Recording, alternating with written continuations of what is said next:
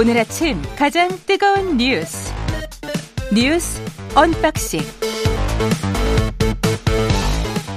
자 뉴스 언박싱 시작하기 전에 어제 강릉에서 난 산불 피해 진화는 됐습니다만 피해가 너무 큰 것 같습니다. KBS 강릉 강릉 방송국의 최정아 리포터 연결돼 있습니다. 안녕하세요. 네, 안녕하세요. 강릉입니다. 예, 어제 상황부터 좀 전해 주시죠. 네, 불이 난 건 어제 오전 8시 30분경입니다. 강릉 산불은 경포 남곡동의 한 야산에서 시작됐는데요. 순간 최대 풍속 초속 30m 안팎의 강풍을 타고 동쪽으로 빠르게 이동하면서 인근 골프장과 주택, 펜션을 덮치고 경포 바닷가까지 번졌습니다. 현장에는 인력 2천여 명과 헬기 14대, 장비 390여 대가 투입돼 진화에 나섰지만 최대 순간 풍속 초속 30m에 달하는 강풍에 불길이 빠른 속도로 번지면서 소방당국은 불이 난 지 2시간 만에 산불 대응 3단계를 발령했습니다. 특히 몸을 가누기 힘들 정도의 강풍으로 초대형 진화 헬기마저 뜨지 못하면서 삽시간에 대형 산불로 이어졌는데요. 산림과 소방당국은 전날부터 이어진 강풍에 부러진 소나무가 전기줄을 덮치면서 불이 시작된 것으로 보고 정확한 산불 원인을 찾고 있습니다. 지금 뭐 영상으로 보니까 피해가 아주 심한 것 같은데 주택이나 펜션 이런 데가 많이 탔습니까? 네.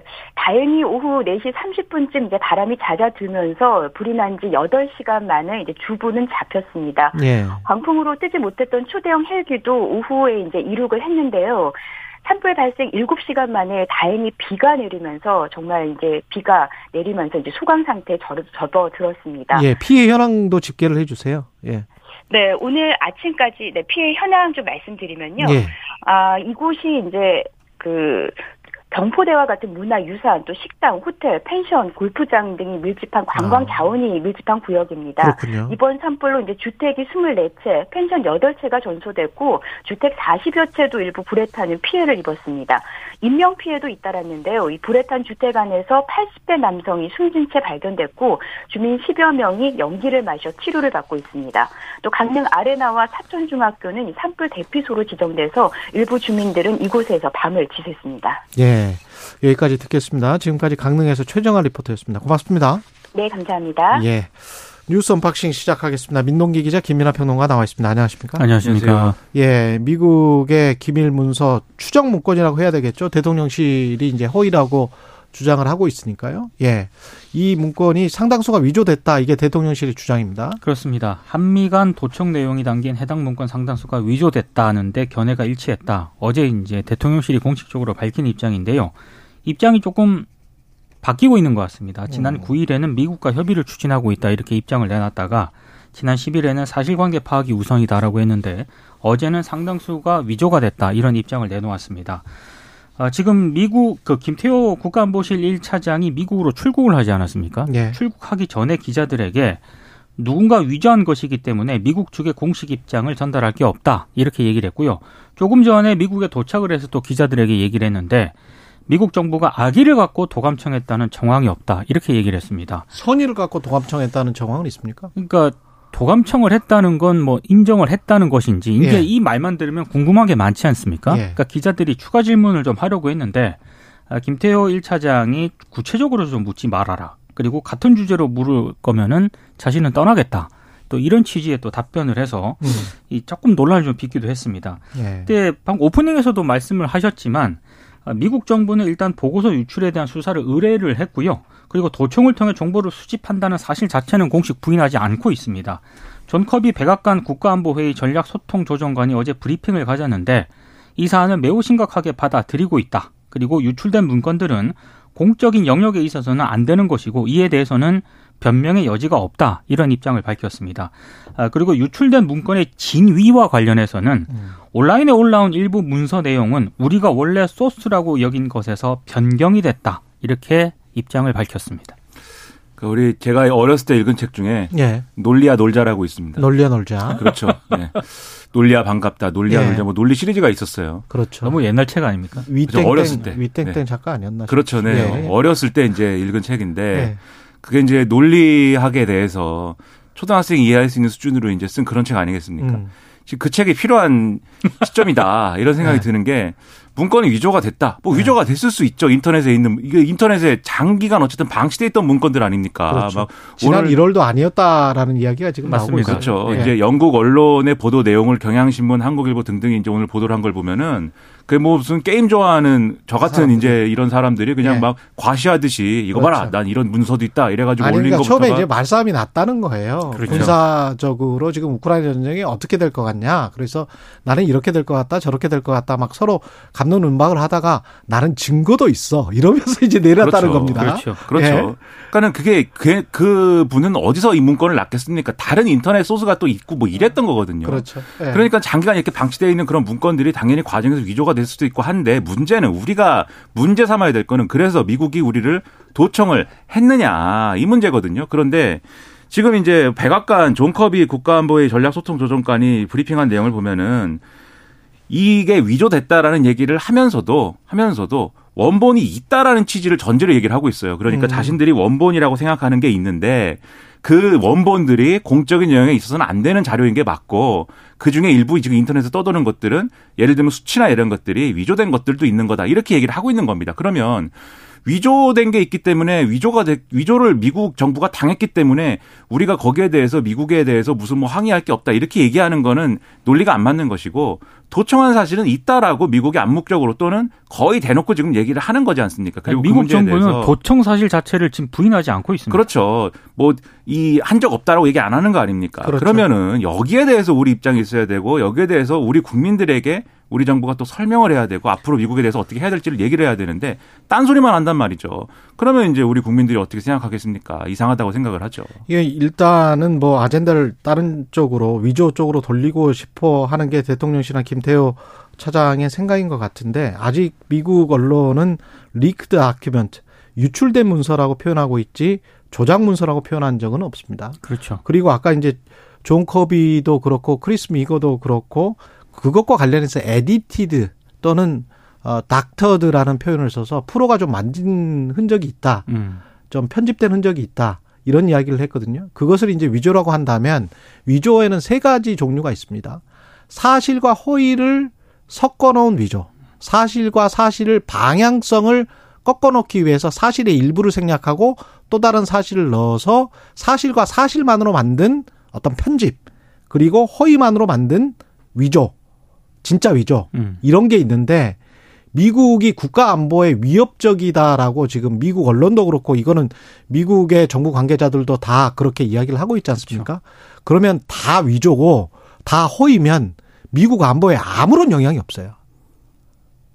그러니까 예. 이게 위조라고 할때 예. 예를 들면 위조 집회다라고 하면은 원래 집회가 있는 거잖아요. 이제 음. 그런 얘기인 건데, 그러니까 미국이 볼 때 지금 안보에 위협적이라고 하는 것은 누가 편집했다라는 거는 그 편집한 사람은 원본을 갖고 있는 거예요. 그러니까 원본이 있다는 전제로 얘기를 하는 것이고 그렇죠. 그 원본이라는 거는 지금 말씀드렸듯이 도청을 통해서 생산된 문서입니다. 결국은 그 사실을 부정하지 못하기 때문에 이제 드리는 말씀이고 그다음에 요게 이제 그러면은 미국 정부가 동맹국들의 여러 상황이나 또 자신들의 어떤 입장 그리고 실제로 예를 들면 러시아군의 사상자나 이런 것들이 숫자가 좀 편집됐다라는 걸 전제로 얘기를 하고 있다면 지금 또 이 위조됐다라고 얘기하는 것 중에 어떤 근거 중에 예를 들면은 프랑스라든가 이스라엘이라든가 이런 정부도 이 문서, 문서의 내용이 사실이 아니다라고 주장한다는 내용이 또 있어요. 그건 음. 뭐냐면 이스라엘의 경우에는 네타냐후 정권이지 않습니까? 지금 그렇죠. 그 네타냐후 총리가 이상한 거 하거든요. 뭐 사법부 무력화 이런 걸 하는데 모사드가 그 무력화에 반대하는 시위를 지원한다. 뭐 이런 내용이 그렇지. 있는데 그게 사실이더라도 이거는 이스라엘 정부가 인정할 수가 없는 내용인 것이고 예. 음. 프랑스의 경우에는 뭐냐면은 특수부대를 우크라이나의 일부 다른 국가들이랑 해서 섞어서 보낸 게 있다라는 건데 음.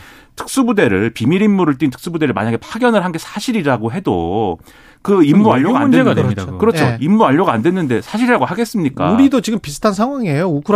우크라이나에 포탄을 제공할 것이냐 말 것이냐 그 문제 가지고 김성환과 이문희가 이야기를 나눴다는 것이고 그것이 도청된 것 아니냐 이게 의혹의 핵심인데 미국과 포탄 50만 발을 대여 계약했다는 보도가 지금 나오고 있거든요. 오늘 동아일보가 보도했는데요. 예. 어, 미국 행정부가 한국상 155mm 포탄 50만 발을 대여 형식으로 제공받는다. 이런 내용의 계약을 지난달 한국 정부 방위산업업체와 계약을 체결을 했다는 걸 이제 동아일보가 오늘 확인을 해서 보도를 했습니다. 근데 50만 발이 어느 정도냐면 지난해 말 정부가 미국에 판매한 그 포탄 10만 발보다 5배가 많은 그런 수치고요. 음. 미국이 지난해 우크라이나에 지원한 게 한 100만 발 정도 되거든요. 이거의 절반 정도에 달하는 그런 어마어마한 양입니다. 동아일보는 일단 복수의 정부 소식통의 말을 인용을 했는데 일단 이 소식통의 얘기는 한미 정부 관계자들이 지원 방식을 두고 고심을 거듭했다. 이렇게 이제 얘기를 하고 있고 우크라이나에 살상 무기를 제공하지 않는다는 정부 원칙을 지키면서 미국의 요구에 성의 있게 응할 방법을 찾은 끝에 포탄 제공 물량을 대폭 늘리는 대신에 대여 방식으로 제공, 제공하기로 했다. 이제 이렇게 얘기를 하고 있습니다. 근데 미국 정부가 이 50만 발을 바로 우크라이나로 보내는 게 아니고요. 일단 미국 비축분으로 채워넣은 다음에 미군의 그 기존 포탄 있지 않습니까? 이거를 이제 우크라이나에 지원할 방침인 것으로 일단 보입니다. 동아일보 보도에 따르면. 어, 뭐 하여튼 그렇게 어찌됐든 정부가 포탄을 대여를 하게 되면 포탄 소유권이 한국 정부에 있기 때문에 나중에 돌려받아야 되, 는 상황이거든요.